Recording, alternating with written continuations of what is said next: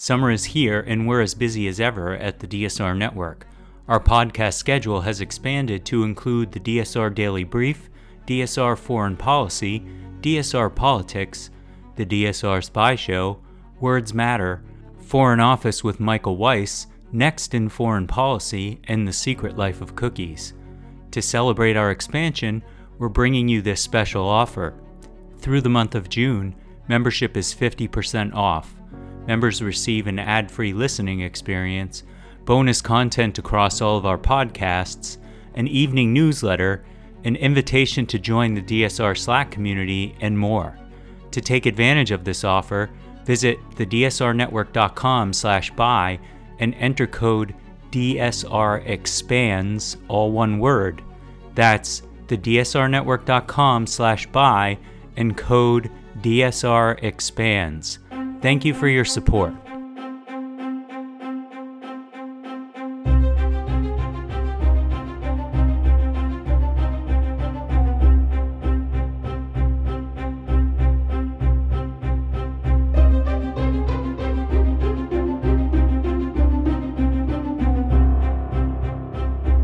Hi, and welcome back to Foreign Office. I'm Michael Weiss, Director of Special Investigations at the Free Russia Foundation and Senior Correspondent at Yahoo News.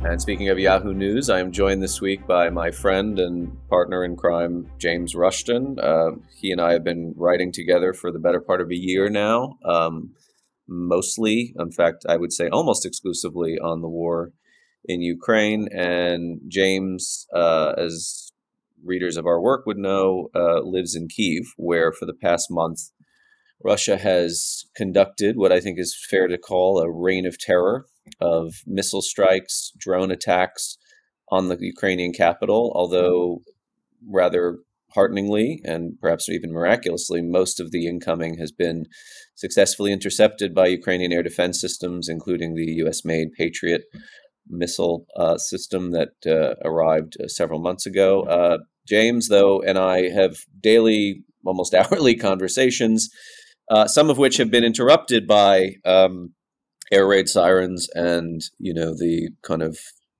I would say, lingering fear of what might befall. Uh, and I'm going to let him sort of describe the atmosphere in Kiev, and also we're going to get into um, drone attacks uh, against Russia, Moscow region in particular, and the uh, what looked to be the shaping exercises of the forthcoming Ukrainian counteroffensive. So, Jimmy, mate, good to have you on. Uh, I mean, I think, as I've said before, this show is essentially conversations I have with people I know um, offline, but simply taken online. So so, Jimmy, um, can you tell us what the atmosphere is like in Kiev, uh, given what seemed to be like a nightly uh, barrage of of incoming attacks from Russia?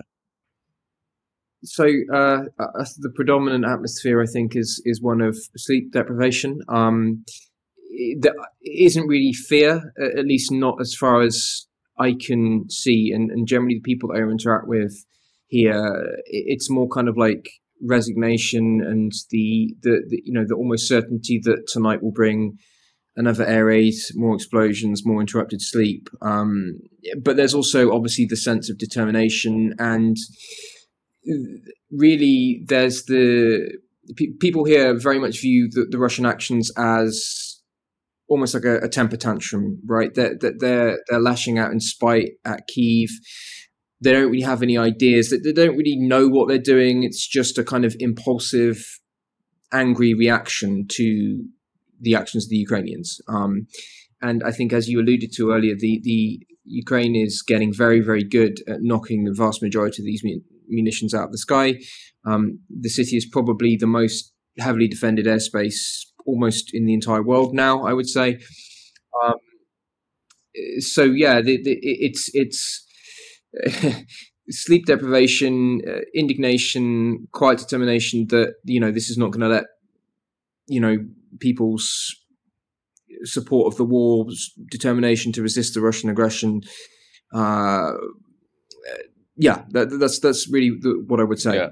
I mean, I'm just looking at a statistic here from I think it's the Ukrainian Air Force, and in the last month, so from May 1 to May 31st, there were 185 rockets and 381 drones launched at Ukraine. Um, that's kind of a, a shocking figure when you think about the. I mean, that this is month what 16 of the war. Uh, it's it's been an uptick um, lately, as you as you put it, acting out in rage, a, a, Russian temper tantrum for the failure to really advance on the battlefield. Um, but you know, one of the perennial questions is: at what point does Russia run out of these systems? Right? I mean, we we, we keep hearing these estimations that well, you know, they, they're they're going to there's a shortfall in Kalibr cruise missiles. Um, you know, they're they're supposed Wunderwaffe that we wrote about, the Kinzhal, which really isn't, you know, even even doesn't even measure up to its on paper specifications in terms of what it can achieve. Uh, how how many? What's the stockpile, as as best we know, of, of what Russia can continue to throw at Ukraine? I know that they're getting more Iranian drones all the time, but when it comes to missiles, are they going to run out, or are these things still rolling off the factory line at pace? So I, I, think there's obviously there's two separate issues here: the drones, um, the Shahed 136s, which are incredibly cheap and very easy to manufacture, and the Russians are getting plentiful supplies of those from Iran. Um, and then there's the issue of the more sophisticated um, cruise missiles, ballistic missiles um, that the Russians produce themselves. Um, I would say they are they're definitely running low, but there is a continuing production in Russia, which nobody knows exactly how many they can make. I've heard estimates of about 20 Kalibr cruise missiles a month, something like that. But then they also produce, you know, KH 101 uh, air launched cruise missiles, uh, Kinzhal hypersonic, um, in scare quotes, uh, air launched ballistic missiles, and a number of other systems. So it's it's really difficult to say. I would I, I, would say that it's not really a question that they've they're ever going to run out. It's just a question of how many they can fire based on their continuing production. And there have been efforts underway to to stop them, you know, to reduce their production, um, because a lot of these precision guided Russian weapons rely almost wholly on imported uh, Western components, um, and there have been efforts to stop these components getting into Russia. But the Russians can still buy them on the grey market from from you know from countries in, in the Gulf. Uh, there's some s- suggestion that they are importing some of these components via China as well. So uh, they're never going to run out, but it's just a case of how many they can uh, send based on their continuing production. And is there also perhaps a strategy to this, which is they're trying to exhaust Ukraine's supply of, of air defense systems? Um, I mean, clearly, you know, every Patriot missile that's fired is another Patriot missile that has to be provided by a Western country. Uh, or, I mean, you know, what what is what is the logic, if if, if any, actually exists beyond just, uh, you know, this kind of terrorizing campaign here? For sure, I, when you look at the the, the Shahed 136s, um, they are fired with the expectation that most of them will get shot down. For sure, but looking at it in a simple case of economics, um, a Shahed 136 costs about $22,000 and the cheapest uh, surface air missile, uh, you know, a man portable surface to air missile like a Stinger, supplied by the United States, costs about $80,000 to $100,000. Now, they're not shooting all of the Shaheds down with surface to air missiles. Uh, there are a lot of um, gun based platforms in Ukraine from the German supplied Gepards to just a bunch of guys in a Hilux with a heavy machine gun mounted on the back that drive around Kiev with searchlights and, and, and you know attempt to shoot down these these incoming drones. And they're quite successful at that. Actually, it, it's it's it's finding them really in the night sky, which is difficult. When you when you can find them, if if you're a decent marksman, taking them down isn't actually that difficult. And every night you can see when, when the Russian send Shaheds at us, you can see the searchlights illuminating the night sky. It's kind of like something out of a World War II movie. Um, and um, and, and, yeah, so so that there is there is a case of of, of that. Um, you know, trying to exhaust Ukrainian air defenses. Um, I think there is a strategy to it. I mean, Russian decisions often look irrational, but they are they generally work under a set of assumptions, even if those assumptions are false. It's not accurate to say that there is no, you know, rationale behind their actions. For example, they tried to hit uh, the headquarters of GUR, Ukrainian military intelligence, um, in the daytime ballistic missile strike uh, on the uh, 30th of May.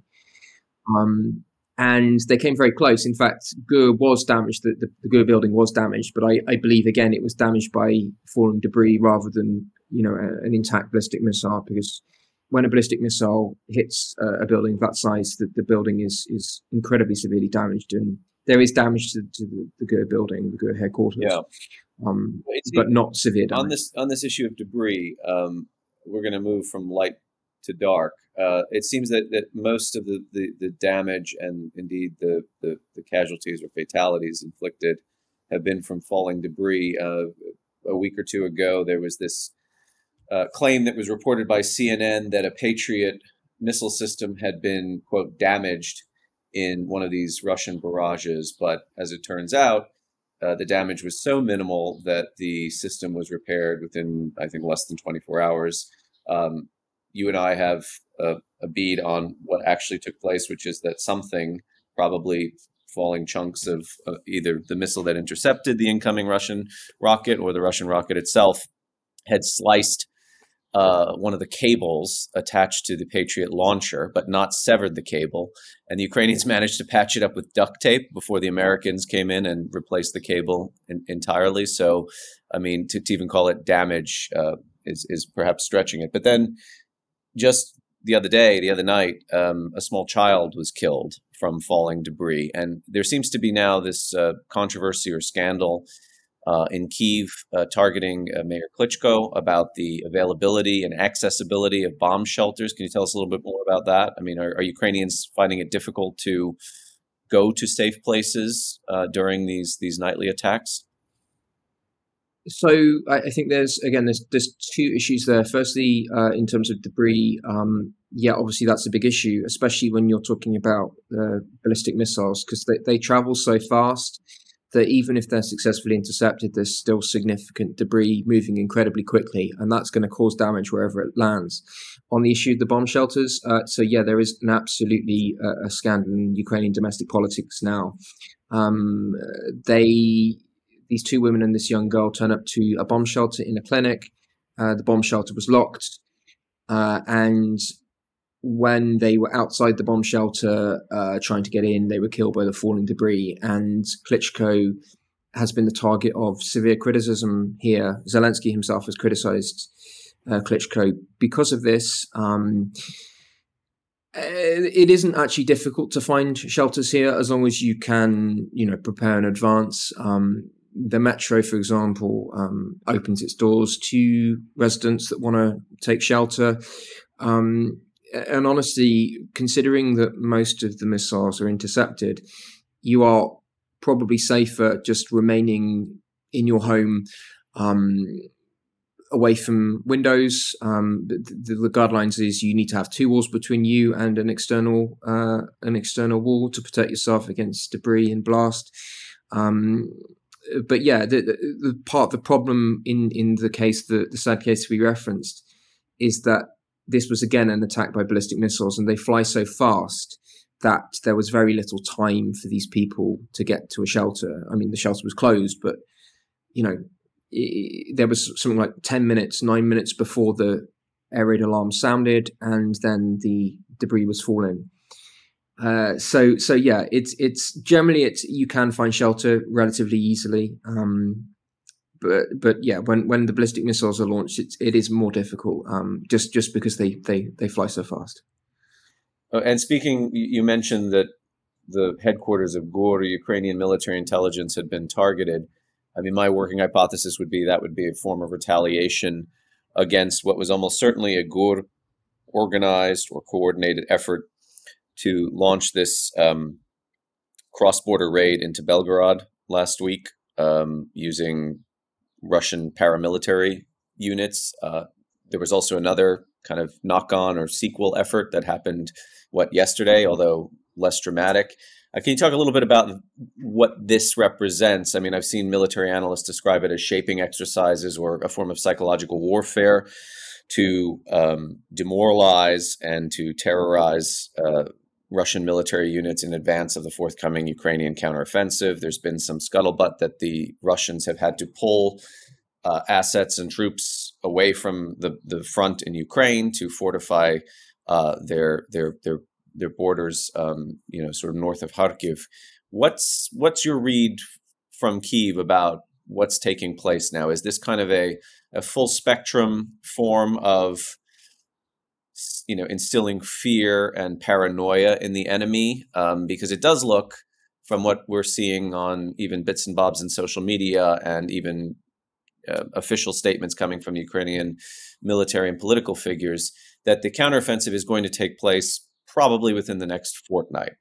Yeah, so I, I think you should view the uh, incursions across the Russian border less as a psychological operation and more as a diversionary tactic. Um, it's clear that for the Ukrainians, forcing the Russians to more seriously defend, you know, the huge swathe of border territory that they have with Ukraine is is an incredibly beneficial thing for them because every Russian trooper that is stationed along the border defending against a possible Ukrainian incursion or a Ukrainian, uh, you know, aligned incursion, because all of the forces that have crossed the border so far have been Russians fighting on Ukraine's side.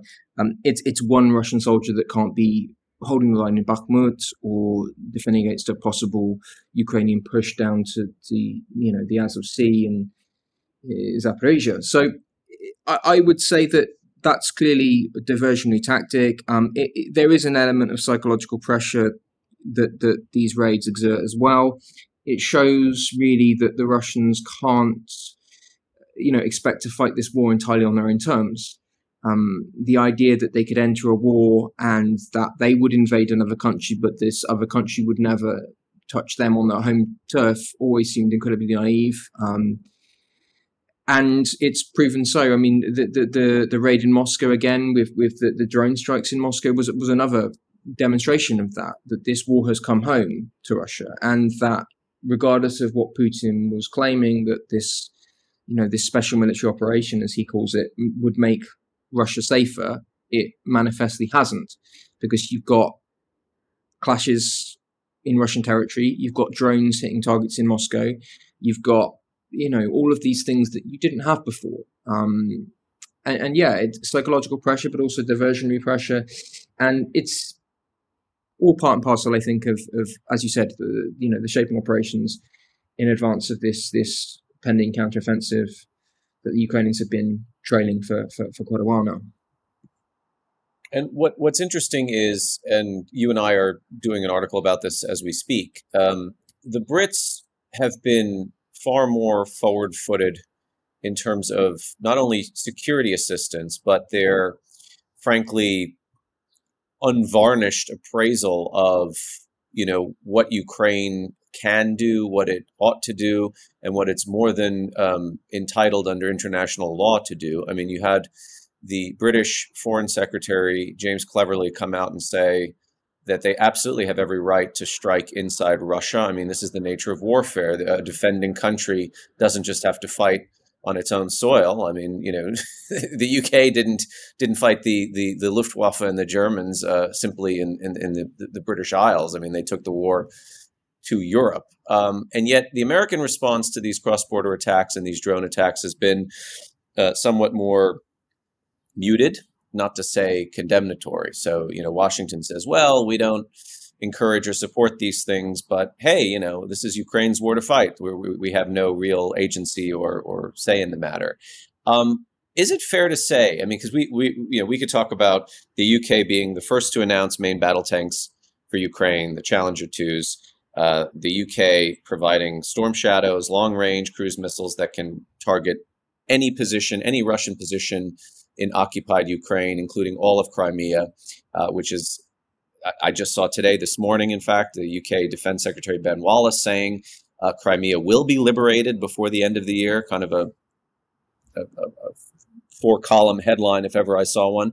Um, what is going on with the Brits with respect to, are they being, I mean, is this just the natural British uh, electorate manifestation of, of we want Ukraine to win? or do, is there something else taking place here, which is that perhaps the Americans are using or allowing the Brits to act as this kind of vanguard position in in terms of of hawkishness on this war to take some of the pressure off the Biden administration for domestic political considerations, right? I mean, Americans are still broadly with Ukraine, but you have this very outspoken minority of the Republican Party that essentially wants to defund this war, uh, stop all security assistance, or stop helping Ukraine defend itself. And yet, the UK, conservative and Labour alike, there's no daylight on this issue, right? I mean, if Keir Starmer were elected tomorrow uh, as or made prime minister tomorrow, we would still expect them to be delivering storm shadows and all the rest of it. What what what do you make of this seeming disparity between the American and the British position on the war? So I think a lot of it has to do with domestic political pressure in America. Um, it's clear that there is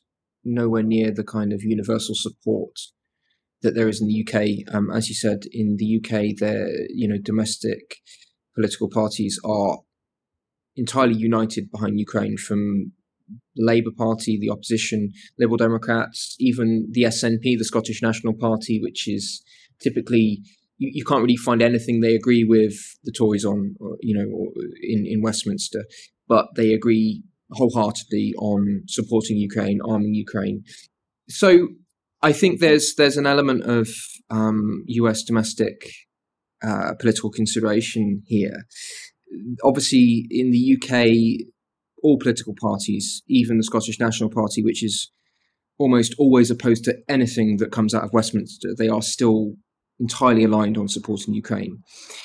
In the States, obviously, we know that's not the case. You have this vanguard of the Republican Party, the, the kind of QAnon caucus, as, as, as people like to refer to them, that are incredibly anti Ukraine. Um, and even in the kind of more mainstream Republican Party, you are seeing, if not anti Ukraine, you're seeing kind of more conditions on what should be provided.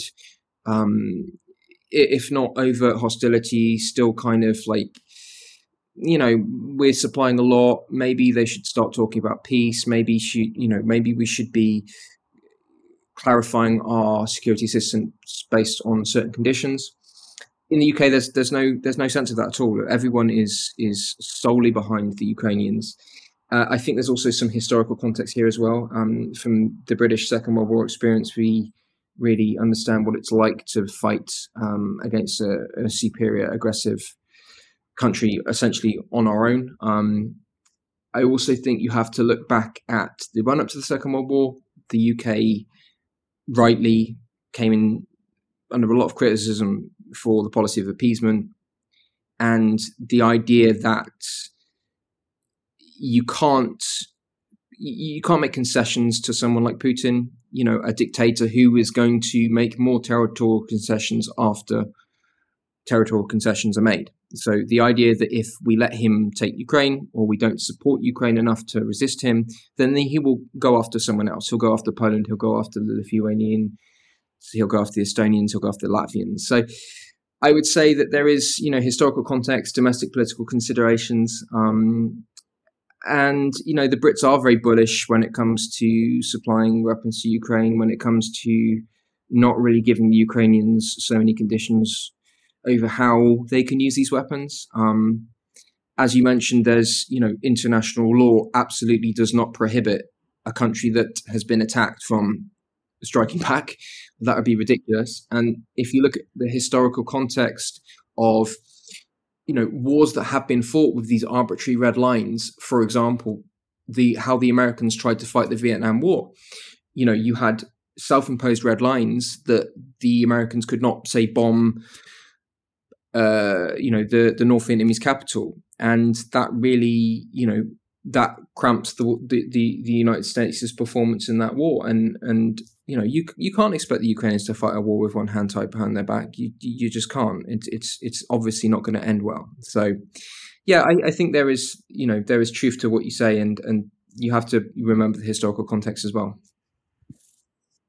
And, and with respect to the, the the red lines that that may have once applied here, um, we're seeing now a kind of moving of the needle, if you like, on the American position. Um, we saw it already uh, in reporting that suggested that whereas previously the Biden administration thought Crimea was a no go zone for the Ukrainians, now certain elements within the intelligence community and the Pentagon have warmed to the prospect that Ukraine uh, can and, and should uh, and would be successful in trying to recapture at least some of the peninsula.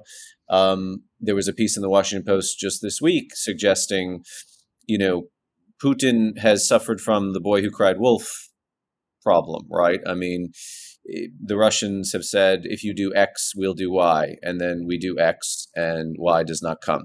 Uh, and then they say, well, you know, if, if you do Z, then it's World War III. And we do Z and we're not even, you know, one tick closer to World War III. Already we saw President Biden was asked by a reporter uh, the the perennial is- issue of providing ATACMS, uh, long range munitions to the Ukrainians, which they've been begging for from, I mean, over a year now.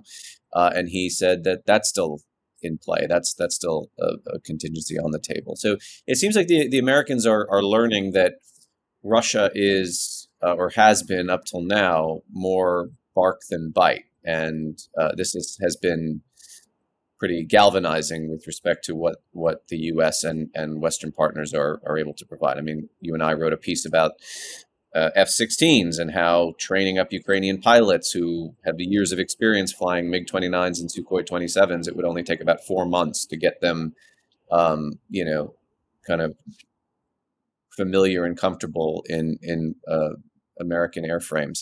Um, this seems to be heading in what I would call the right direction, does it not? I mean, you know, America is is suddenly not as terrified of almighty Russia as it as it once was, and and that includes, by the way, not just as of January February 2022, but decades and and going back to the Cold War of assimilating Russian bluster, Russian propaganda about their own military capability and their own willingness to do something catastrophic, which it seems now that willingness has all but fallen by the wayside. I mean, we still worry a little bit about the use of nukes, but the temperature has has lowered considerably in the past several months. Yeah, absolutely. I mean, I, I think we need to remember that uh, going back to your example of the Cold War, deterrence held throughout the Cold War. Um, we had instances, if if we look at Vietnam, for example, the Soviet assistance to the North Vietnamese extended to supplying the uh, North Vietnamese with their latest surface to air missile systems. And in some cases, uh, Soviet military advisors were operating these systems and shooting down American aircraft. So, you know, we have history of, you know, fighting uh, or, or not fighting, but aiding countries fighting uh, the other adversary during, you know, a mm-hmm. Cold War or a Cold War like situation.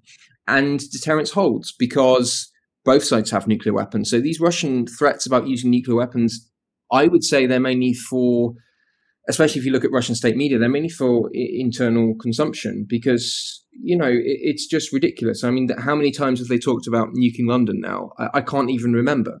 And, and yeah. in London, everyone's right. just like, okay, well, that's very nice. Yes, you're talking about nuking us again. Well, we've got nuclear weapons too so you know, it, it, it's it, these these threats. They are you, the, taken. If it was just one threat, if it was one threat in isolation, I would say take it seriously. But because it's this continuing pattern of nuclear threats, of you know, yeah, it's it's far easier to ignore. And to be honest, the Russians have have really you know they've downgraded the credibility of their threats and they've made their threats far less threatening because they've continued to make them and it is uh, the boy who cried wolf they they keep making them and it gets to the point where they're just normal so everyone just really treats them as if they are normal and not particularly threatening anymore. And i mean that's not to say that you know putin couldn't wake up one day and decide right I've, I've i'm strategically losing this war and the only thing that will get the world's attention is for me to unleash wmd although i mean from everything I've read and, and everyone I've talked to, the use of a tactical nuke in Ukraine uh, only hurts Russia because it, it will sever Moscow's relationship with India and China, perhaps not irrevocably, but it, will, it would it would really badly deteriorate bilateral relations.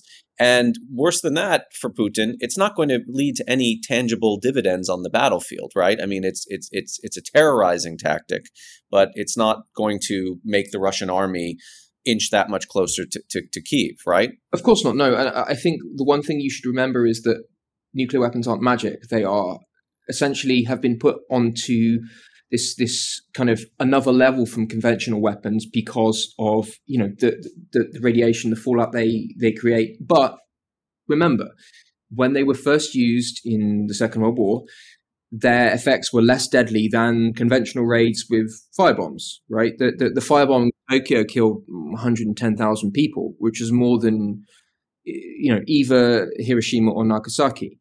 So you know they are incredibly frightening, but militarily their utility is is quite frankly limited. If if you consider that you know the, the, the one opportune moment for Putin to use a tactical nuclear weapon, I would say would be to blunt the you know oncoming Ukrainian counteroffensive, um, because that's where you could possibly use a tactical nuclear weapon against a concentration of troops massing for uh, you know the launch of their, their their offensive. But even then, for all the reasons that you've just pointed out, it's incredibly risky because Putin doesn't know how the West would react to uh, the use of a tactical nuclear weapon. He doesn't know how China and India. Well, he probably does actually know how the Chinese would react because I'm pretty sure the Chinese have told him, you know, in no uncertain times, this is a conflict that must not go nuclear because we do not want to end up in a nuclear war over Ukraine because the Chinese really don't care about Ukraine one way or another. They'd be happy if the Russians took Ukraine in a relative, relatively short and bloodless war. Uh, they're probably quite happy that the Russians are getting bogged down in Ukraine and it's pushing Russia more towards them economically and making them more dependent on the Chinese and you know si- making it making the Chinese able to sign sweetheart deals for raw resources from the Russians, I would guess but they definitely don't want a nuclear conflict. And it's the same with the Indians. The, the, the one thing that both these countries want to avoid is a nuclear conflict because that gets very unpredictable very quickly. And it's the same for Putin. He doesn't know, again, he doesn't know how NATO would react. He doesn't know how that, you know, how, how a nuclear conflict would be perceived inside Russia. And he's still vulnerable to internal pressure inside Russia, even though he is an autocrat. Um, you know, he, he's not immune to, to, to, pressure from elites and from the Russian people. Uh, so yeah, I, I don't, you know, and I'm sitting in Kiev, so I, I have every reason to be, you know, hard nosed about this. I'm, I'm not just saying it because I, am you know, I, I think that the, the possibility of, of a, the Russian using a nuclear weapon is very, very low. Not, not totally non-existent, but very, very low. Well, then also, I mean, a, a, concerted Western response to the use of nukes in Ukraine might be to, I mean, not just allow Ukraine to conduct cross border raids into Russian territory, but to facilitate them, right? And in that respect, what we've seen in the last few weeks in Belgorod is also a warning shot fired across Putin's bow that Ukrainians have reach. They, they can they can essentially use strategic depth to fuck up the Russian spot in Russian territory, and that is hugely uh, terrifying to to Russia. I mean, you know, striking the Kremlin with a drone, albeit you know, just simply singeing the the, the dome of the thing and not doing any real structural damage, um, symbolically is huge um, because Russia has not been attacked within its own borders since World War II, uh, and that that really, I think, puts uh, the Russian leadership, not just Putin, but essentially his war cabinet, on the back foot with respect to its own population. Yeah, so it, it you know it, the the the potential for retaliation or the potential for blowback is severe, and we've seen that it's been that there's a demonstrated capacity to do these things already. Yeah, absolutely, and I think that we, you know we've talked about this before, but the Ukrainian military intelligence uh, GUR have got pretty pretty long reach, and they've got reach which has been previously uh, artificially constrained by Western allies. You know, the Americans in particular have not been happy that GUR goes around um, assassinating Russians and, and, blowing stuff up. Um, but they do have this capability, and you know, Budanov, he's you know he's he's a smart guy, and he's runs his agency the way he wants to run it, and they are ruthless. I, I, think someone I can't remember who it was that compared them to Mossad, but I, I would say that that is mm, that's that's that's quite an astute observation, and I think that the Ukrainians will be looking at that that example of, of the kind of the, the way the Mossad would again they, they would really wouldn't care about borders. They would go out and you know kidnap people you know, Eichmann is, is obviously the, the, prime example. Render him back to Israel, put him on trial. They would go after the Black September bombers, uh, uh, ringleaders that, that were responsible for the, the, the Munich massacre.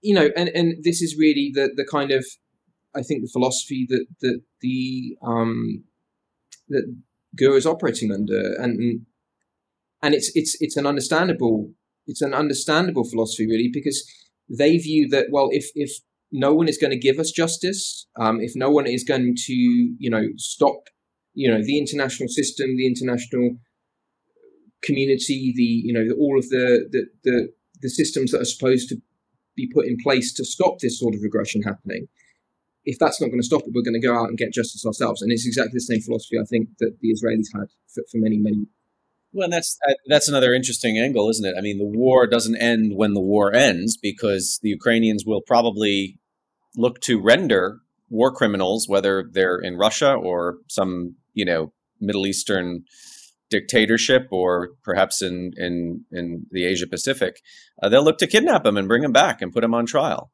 as as the Israelis did, um, well into the what the the 50s and 60s. So, I mean, this is this is another element I think of this that you know, we are seeing a 20th 20th century conflict play out in the 21st century, and people have to kind of cognitively prepare themselves for the long-term repercussions of that, both militarily but also in the kind of shadow realm of espionage and covert operations. Yeah, absolutely. And I think another thing we've seen in Ukraine is that there are multiple different uh, power centers.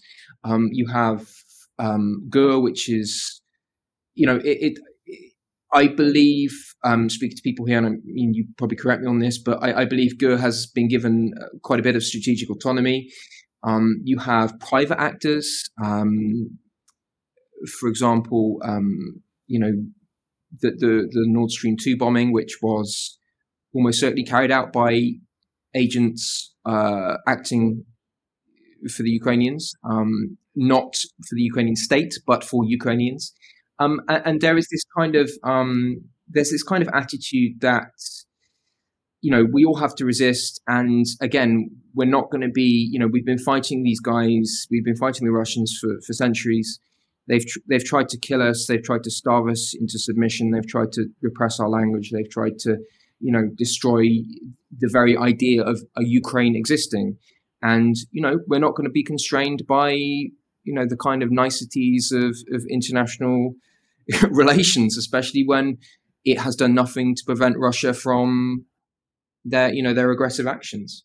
And I mean, you know, another element as well is going to be what the Ukrainians will be teaching NATO militaries and NATO intelligence organs for years, if not decades to come, about how to counterman Russian malign activities and and I mean military threats, really, uh, which is yet an, another argument for Na- Ukraine's eventual accession to NATO. Um, so listen, you know, we we spend a lot. I mean, we wake up and go to sleep thinking about Ukraine. Obviously, you live there, you have a life there, you have friends. Um, you know, is, is I remember chatting with you several months ago when it certainly looked like Bakhmut was going to fall, but fall in the manner in which the Russians had originally envisaged, which would be an encirclement uh, and a sort of a, a grand, victorious pageantry about the the taking of this town in Donetsk of what used to be 70,000 people. Bakhmut has fallen, but it was a very anticlimactic affair. Um, and even though you know they pressed the, the Russians, mostly Wagner operatives, pressed pressed in into the city center.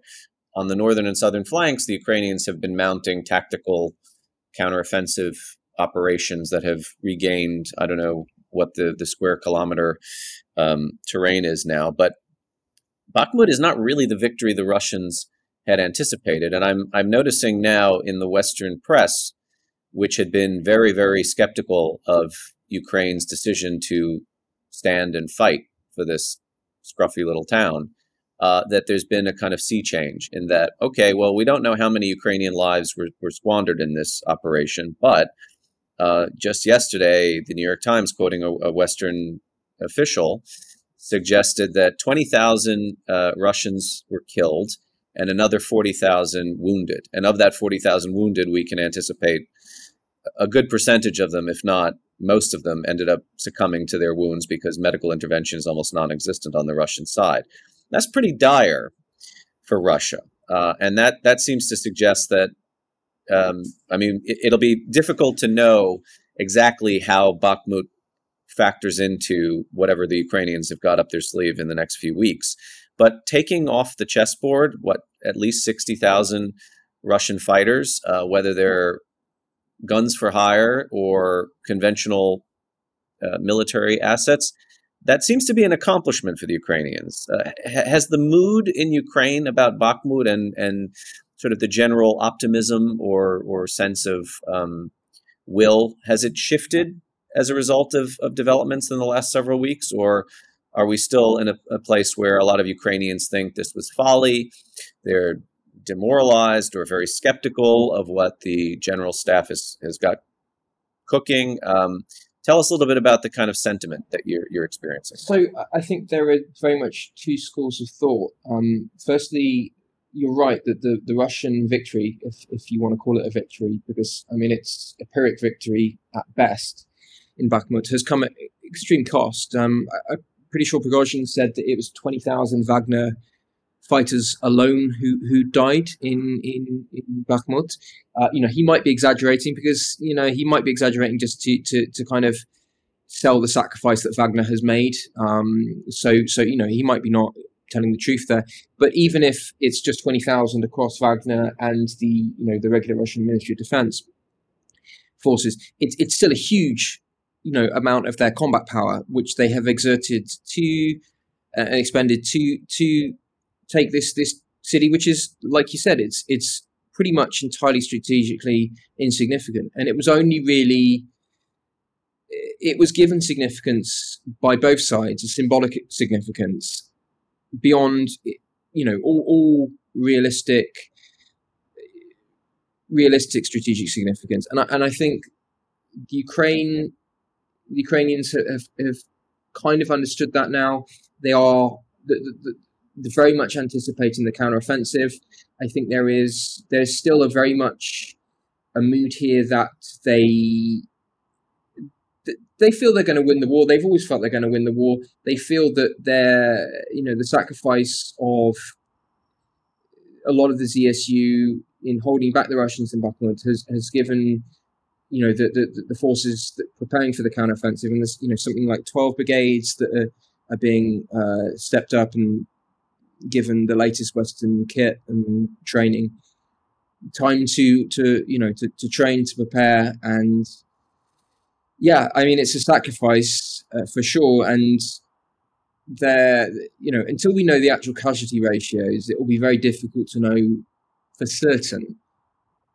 You know what price was paid, what price was paid by the Ukrainians to exact this this you know toll on the Russian military, but you know, ha- having said that, the Russians now have got a force which looks pretty much incapable of taking significant offensive actions. I mean, they can take maybe they can you know they can advance locally, uh, opportunistically, but they're not capable of any sort of large scale offensive, as as we believe the Ukrainians are, as the Ukrainians almost certainly are.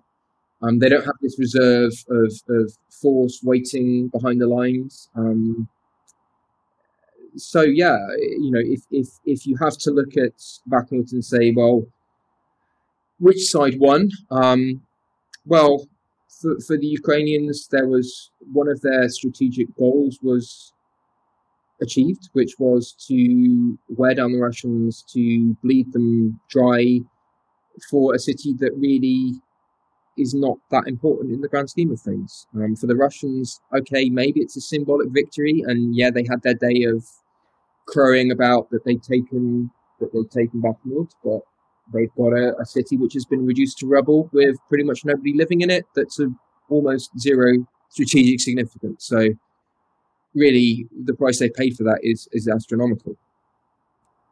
Yeah, and I mean, you know, I'm I'm we're both talking to people who are eager with anticipation to see how this Ukrainian campaign plays out.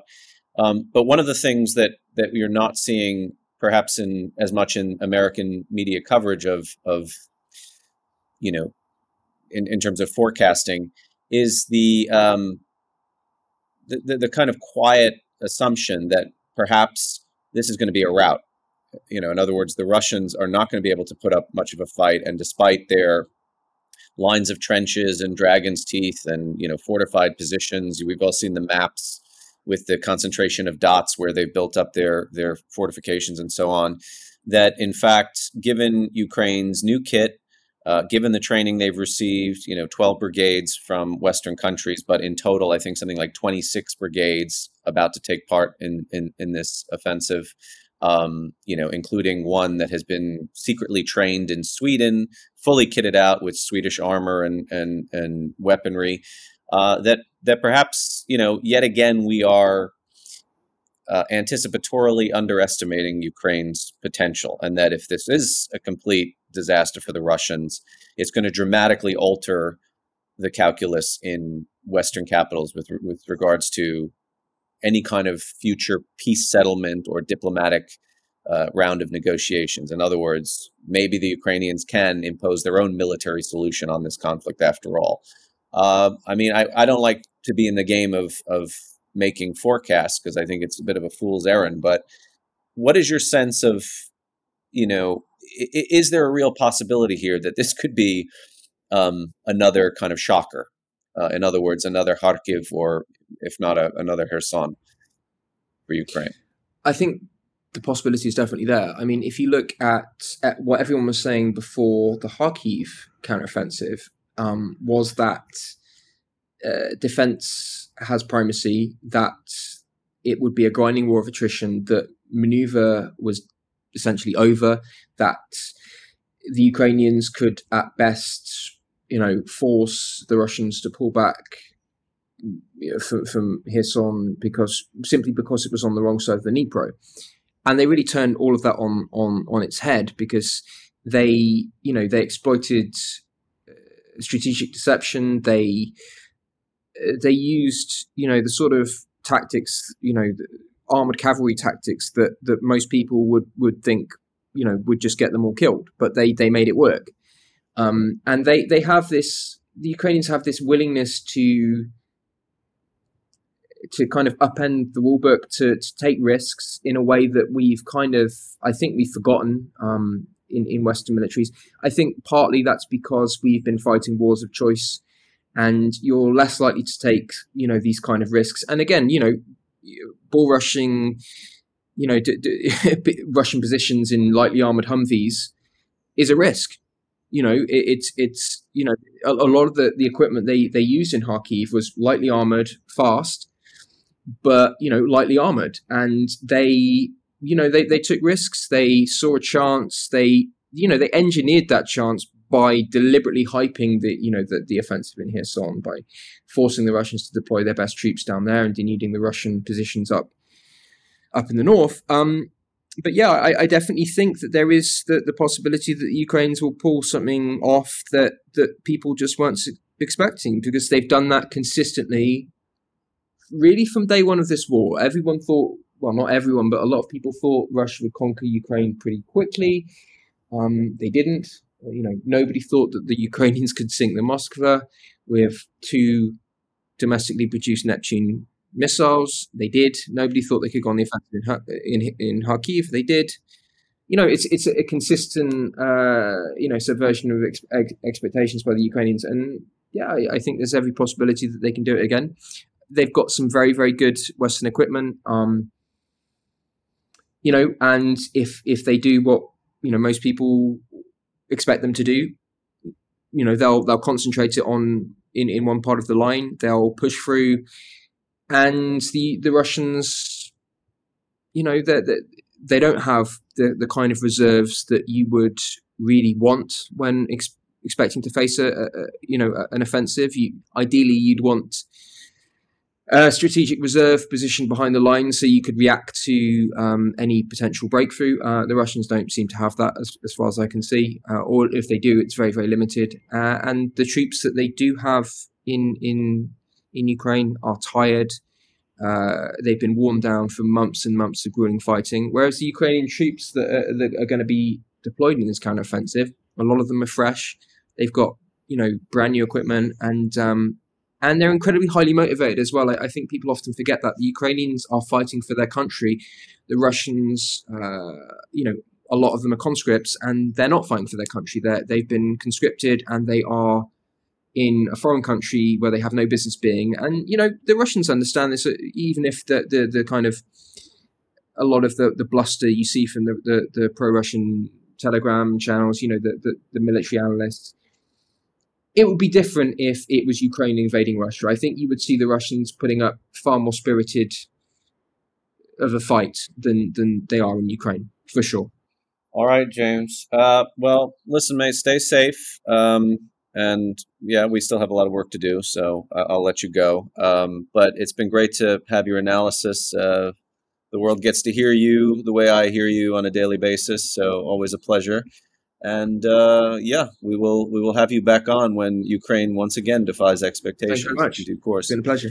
You've been listening to Foreign Office. Um, my guest this week is James Rushton. He's a reporter for Yahoo News alongside my, my good self. Uh, and he's been coming to you live from Kiev. Uh, thanks very much for joining, and we'll see you next week.